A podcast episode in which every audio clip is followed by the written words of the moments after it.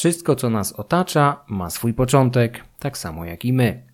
Nasze początki leżą w naszych przodkach, tych bliższych, o których pamiętamy, składając im znicze na grobach, bądź zwyczajnie patrząc na ich zdjęcia w albumie rodzinnym, oraz tych dalszych, niejednokrotnie zapomnianych. To właśnie oni, zapomniani przodkowie, byli źródłem tak popularnej wśród dawnych Słowian wiary w domowe bóstwa opiekuńcze, które strzegły niemal każdej chaty.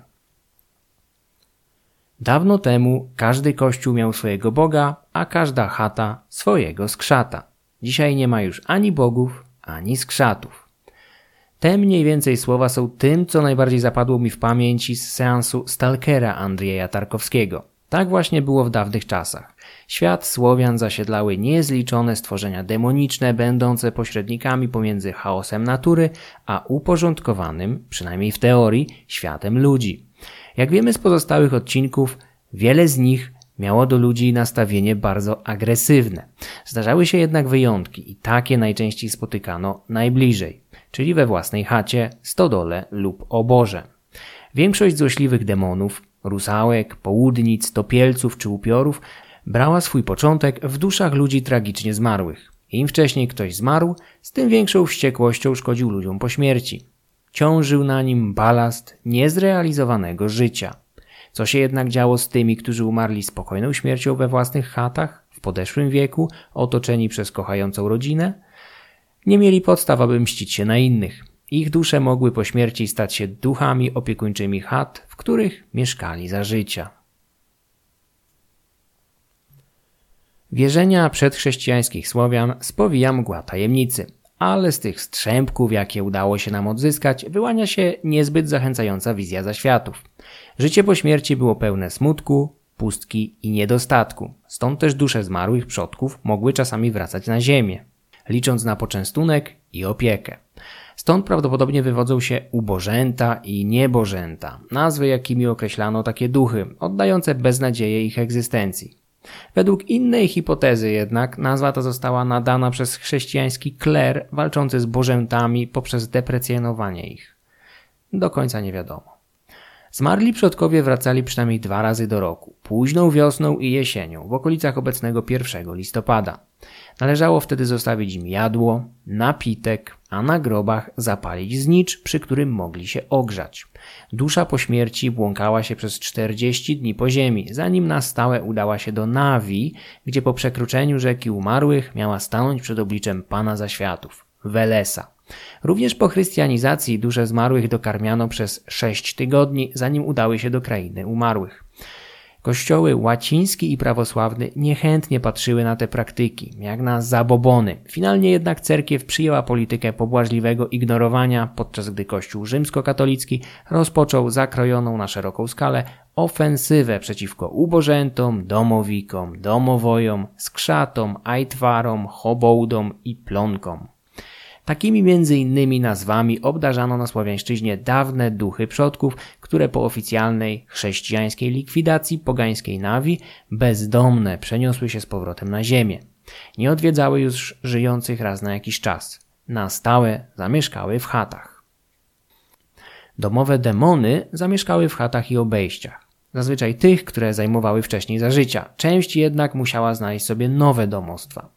Po zasiedleniu chat rozpoczynali życie upływające głównie na pomocy gospodarzom.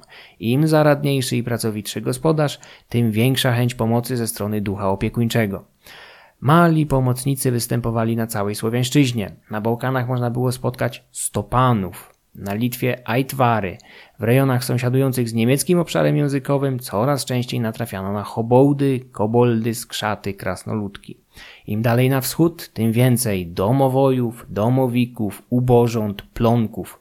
Tu i ówdzie w chacie mógł zamieszkać przyjazny ludziom żmij, przybierający różne formy, od węża po kurczaka. Wierzenia Słowian były płynne, tak samo jak wierzenia wszystkich innych ludów i potężny niegdyś żmij mógł zmienić się na przestrzeni stuleci w kurczaka. Jak mawiał Napoleon, tylko krok dzieli nas od wielkości do śmieszności. Demony opiekuńcze zamieszkały na stałe w chatach, pomagając w codziennych sprawunkach gospodarzom. Za dnia ukrywały się najczęściej na strychu bądź w kątach chałupy. Po zmroku zaś przystępowały do działania. Doświadczony skrzat mógł w nocy dokończyć w kuźni pracę, z którą nie wyrobił się kowal. Jego pobratymiec z sąsiedniej chaty w tym czasie czesał koniom grzywy, a niebo przecinał ajtwar wracający ze zbożem ukradzionym sąsiadom swego gospodarza. Duchy opiekuńcze chat i obejść miały to do siebie, że bardzo często odpowiadały za pomnażanie majątku gospodarzy, co najczęściej oznaczało zwyczajną kradzież dokonaną w innej chacie. Taki proceder mógł doprowadzić do walki ze skrzatem z innej zagrody, który nie mógł przecież dopuścić do uszczuplenia majątku swojego gospodarza. W ubożętach i skrzatach Kościół widział poważnego przeciwnika. O ile słowiańskich bogów wymazano z pamięci w ciągu dwóch, trzech pokoleń, o tyle demony domowe przetrwały setki lat. Ewoluowały, trwając aż do początków XX stulecia. Zwalczenie bóstw było o tyle łatwe, że pogańscy Słowianie nie mieli tylu świąt i ścisłego rygoru modlitw w zgromadzeniach. Kult był czymś bardziej indywidualnym i w zaścianku własnej chaty Słowianin modlił się wraz z rodziną, głównie do przodków, którym zostawiał pokarm w miskach. Kościół nie miał problemu z wyrugowaniem bóstw z przestrzeni społecznej, nad którą sprawował pełną kontrolę. Walkę zaczęto wcześniej. Jeszcze w średniowieczu dawne pogańskie kapliczki rozstawiane na rozstajach dróg dla wędrujących dusz przodków zamieniono w kapliczki z figurkami Chrystusa Frasobliwego. Kler nie był jednak w stanie wejść na stałe do chat i kontrolować ich mieszkańców. Z pomocą przyszła idea aniołów stróży i aniołów w ogóle propagowana mocno od XVIII wieku. To właśnie skrzydlatych aniołów wezwano do walki z brodatymi krasnalami i kosmatymi ubożętami. Walka szła jednak dość opornie i w XIX wieku chłopi ciągle wierzyli w istoty biorące swój początek z czasów pogańskich. Niejednokrotnie ściany chłopskiej zagrody okupowali święci i aniołowie, ale w ciemnych zakamarkach ciągle można było spotkać małe, kosmate stworzonko. Wygląd demonów opiekuńczych jest równie zagmatwany jak ich imiona. Najczęściej wyobrażano je sobie jako małe, człekokształtne stworzonka, niejednokrotnie pokryte gęstą sierścią. Obfite owłosienie nie było tutaj bezpodstawną fanaberią. Dawni Słowianie kojarzyli kosmatość z bogactwem i dostatkiem. Słowo bogactwo wywodzi się z tego samego źródła co Bóg, Bożek, Bożątko. Bogowie i bożki od zarania kojarzyli się z bogactwem, zasobnością. Ludzie wierzyli, że dzięki nim mogą poprawić swój byt materialny. Mały, najedzony, kosmaty skrzat w kącie był najlepszą polisą ubezpieczeniową, jaką mógł mieć w życiu prosty człowiek. Obok kosmatych skrzatów często pojawiały się stwory przypominające węże lub ptactwo domowe. Wspomniane już żmudzkie ajtwary były taką krzyżówką kurczaka z wężem. Po zmierzchu wzbijały się w przestworza i zaczynały pracę na rzecz gospodarzy. Kogut zajmował szczególne miejsce pośród słowiańskiej menażerii jako zwierzę zaczynające dzień, a przez to odpędzające demony czające się w mrokach nocy. Nietrudno było o skojarzenie go z dobrym duchem chaty. Węże pojawiały się bardzo często w relacjach, co ma swoje źródło w szczególnym stosunku, jakim chłop słowiański zwykł podobno darzyć za skrońce. O ile zabijanie gadów takich jak żmije, nie mylić tutaj ze żmijem, było mile widziane i wręcz zalecane, o tyle zabicie za skrońca traktowano jako czyn bezbożny. Do dzisiaj zachowały się relacje mówiące o opiece, jaka spotykała te zwierzęta ze strony chłopów. Nigdy nie przeganiano ich z chat, gnieździły się w zakamarkach, podobno zwykły nawet pić mleko razem z dziećmi z jednej miski.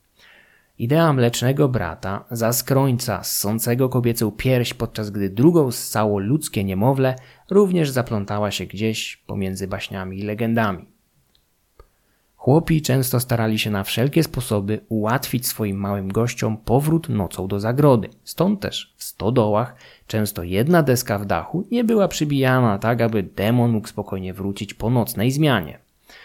Na szczególną uwagę zasługują wierzenia związane z progiem, który miał symboliczne znaczenie w konstrukcji chaty i życiu zamieszkującej ją rodziny. Mile widziano za skrońce, które łowiły sobie tam legowisko. Często wierzono, że właśnie tam, pod progiem, mieszka opiekuńczy demon chaty.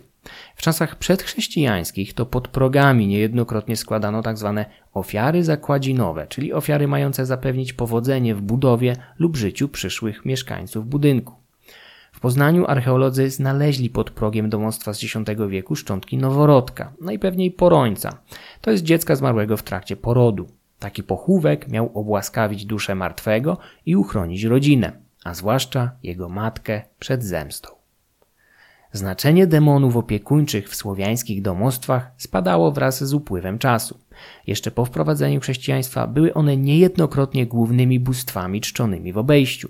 Stopniowo ich znaczenie gasło, z kierowników stały się jedynie pomocnikami, a później zaledwie ciekawostką.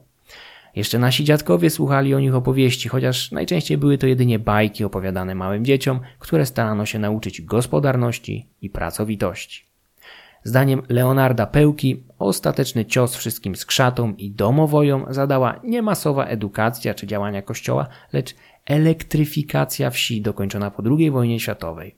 Stałe źródło światła w chacie spenetrowało wszystkie najciemniejsze zakamarki, pozbawiając kosmatych mieszkańców miejsca, gdzie mogliby się schować i zacząć od nowa.